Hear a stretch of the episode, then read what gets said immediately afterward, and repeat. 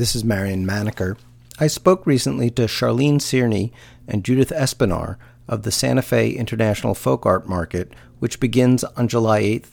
This is the eighth year of the market, and Judith explained to me how they bested their first year goals of 25 artists and 3,000 attendees. Very beginning, we got a very a terrific um, opportunity when UNESCO said that they would send 11 of their gold international gold medal artists to the market, craft artists, um, and then we leveraged that and we were able to incorporate many other high level craft organizations as well as include many of our stores in Santa Fe who brought artists to the market, sponsored artists to the market. So the first market, we had 75 artists, and I believe it was 17 countries. And instead of 3,000 people, and we're not sure about this because we were just mobbed, and um, so we're not sure how many people actually came, but we think it was somewhere between eight and ten thousand the very first year.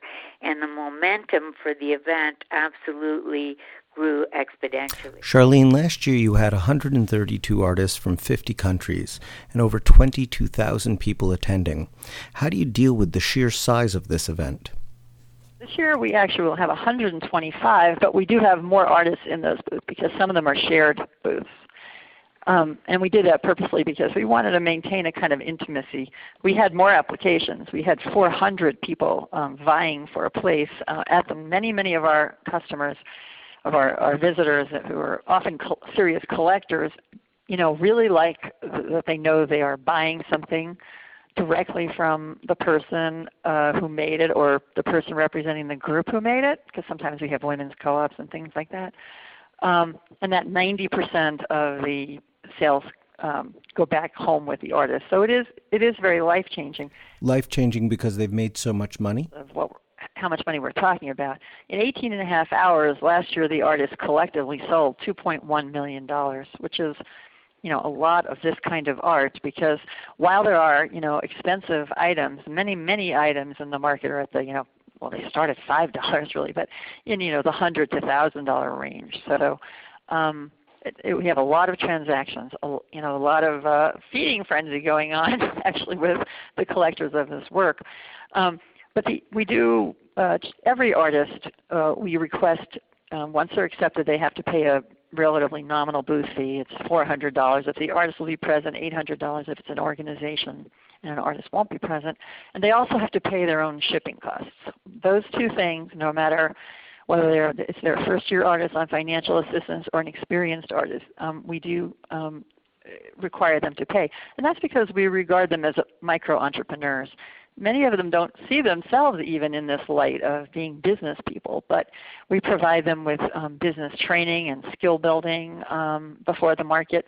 Uh, we teach them about customer service and you know how to make your booth you know appealing and and and um, how to think even about your money that you're going to be taking in. Because, you know, as you can imagine, I think it's uh, 38% of our artists come from countries where the uh, average income is less than three dollars a day, which is um, commonly regarded as the, you know true poverty. So for them to go home with close to fourteen thousand dollars, you know, at the end of the weekend is, uh, you know, just an enormous, enormous boost for their communities and for themselves. I know you offer assistance to artists who come for the first time. But given the numbers, competition must be pretty fierce to come back a second time. Yeah, we you know we usually have about 50% turnover, and you know partly that's because some artists uh, succeed more than others, and, and perhaps it's not viable for them to assume the cost of the expenses. But the vast majority do reapply. It, it is entirely up to this independent um, artist selection committee, which is a group of kind of blue ribbon academics that review all of these um, 400 applications for quality and that sort of thing. That determines who will be in the market.